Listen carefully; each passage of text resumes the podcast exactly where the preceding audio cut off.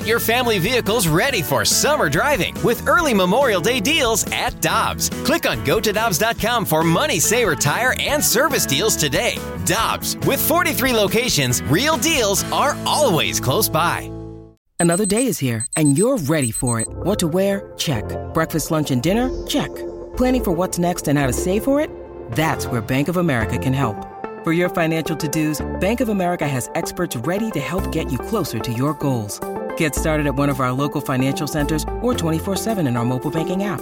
Find a location near you at bankofamerica.com slash talk to us. What would you like the power to do? Mobile banking requires downloading the app and is only available for select devices. Message and data rates may apply. Bank of America and a member FDIC.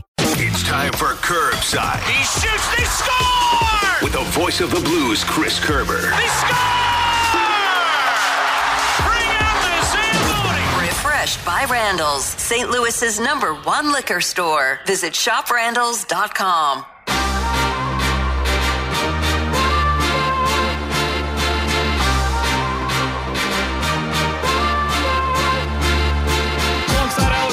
Tanner Hendrickson, I'm Brandon Kiley. The Blues were back in action last night in preseason game against the Chicago Blackhawks. They ended up winning that one. Unfortunately, they lost a player in it. Chris Kerber, the voice of the Blues, joins us now here via the Brown and Crouppen Celebrity Line. Uh, Kerb, Scott Perunovich goes down in that game with what appeared to be a, a wrist or a hand injury.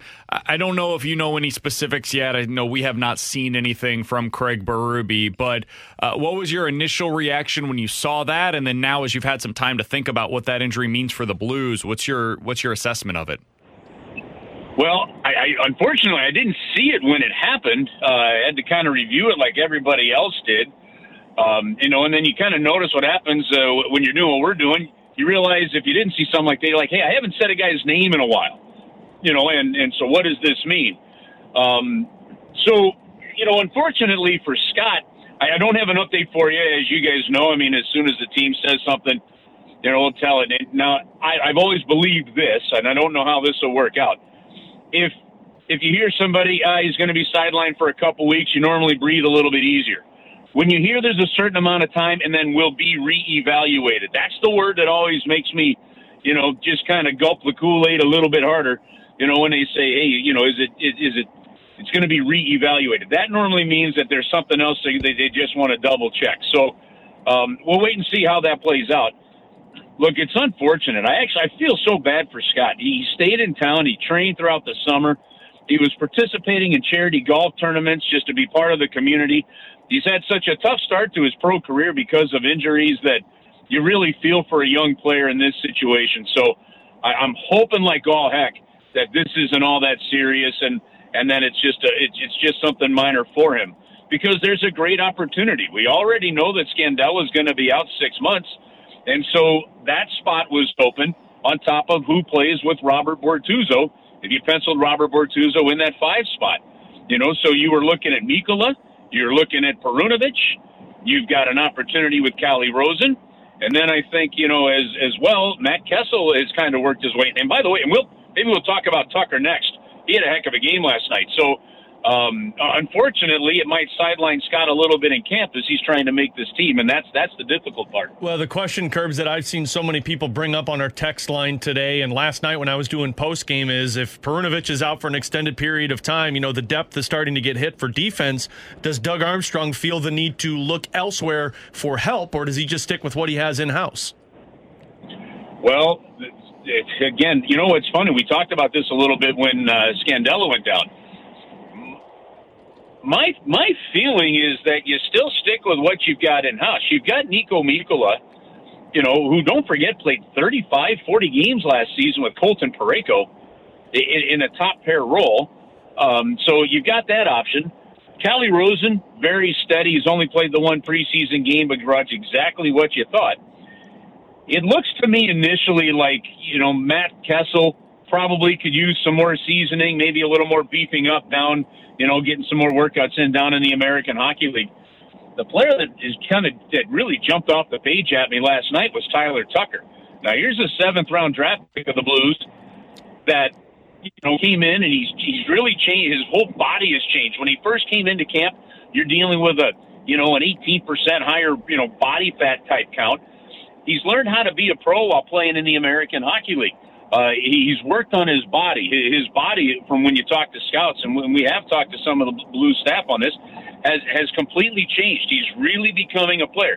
Body fat down under ten, starting to look like a player. He was throwing that body around, especially in that third period last night. He was making good, solid plays.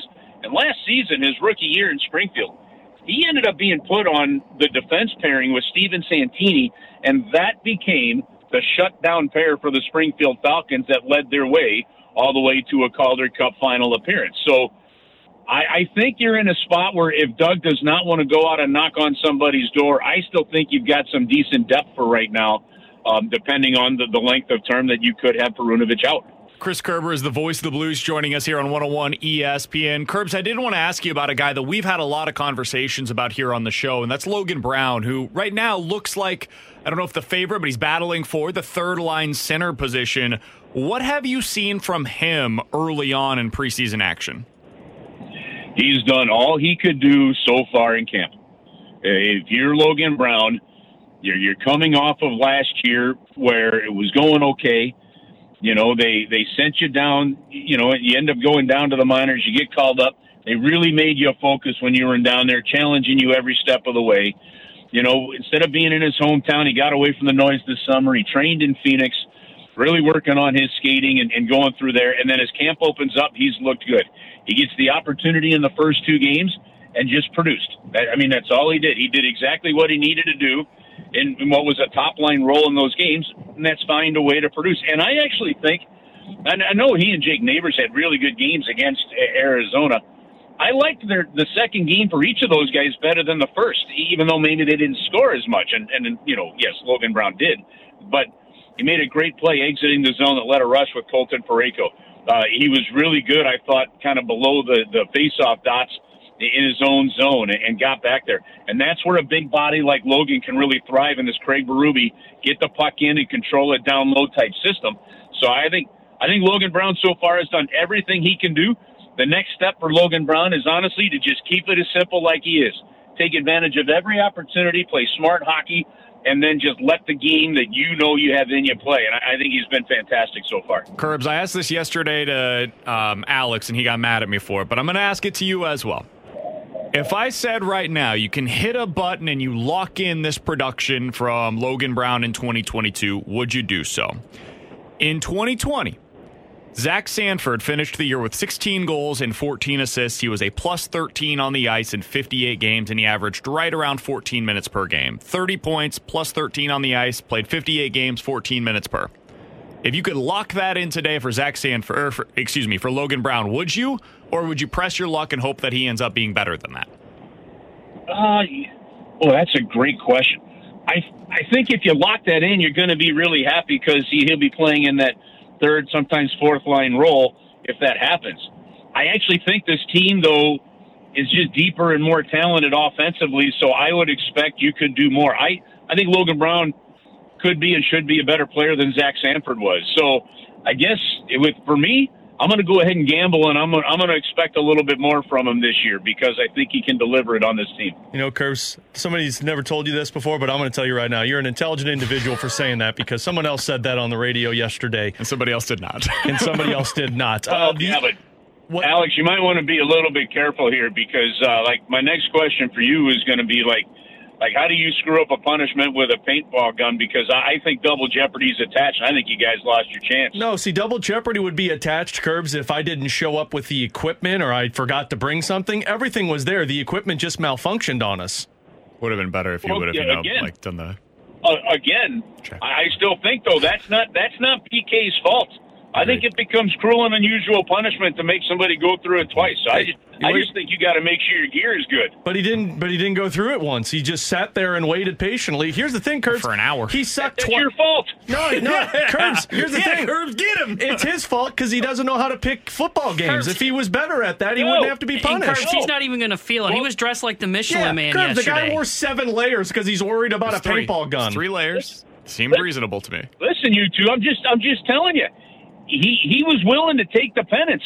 and and you guys didn't have the gear working. I mean, you guys should have tested that thing out and make sure everything was good.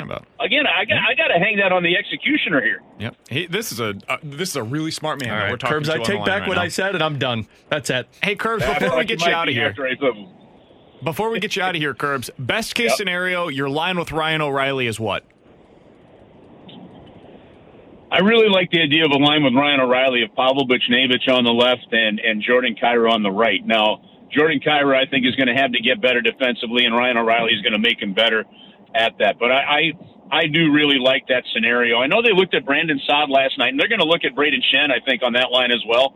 But, you know, for me, I just think if this team is going to have the depth to, to be considered a championship team, I need Brandon Saad on the left wing on my third line, and then moving up the lineup when other guys are struggling or, or things happen. Uh, and, and then I need, you know, I need a left wing uh, in front of him of a, of a Jake Neighbours, of a, um, of, of, of a Pavel Buchnevich and a Brayden Schenn type scenario. That, that, that to me is, is what I would at least hang my hat on right now. I want you to know that was the wrong answer because that's what uh, Alex Ferrario has been saying all day. Curbs, once again, you're an intelligent individual, despite what you said about the paintball gun. Appa- Apparently, Alex has finally started to listen to people. So I, I don't know.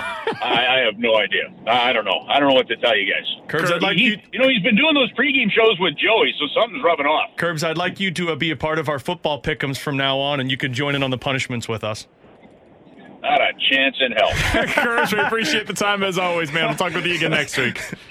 All right, guys, be good. See you, Take it easy. That's Chris Kerber joining us here on 101 ESPN as he does each and every Wednesday on. So throughout let's, uh, the hockey season. Play this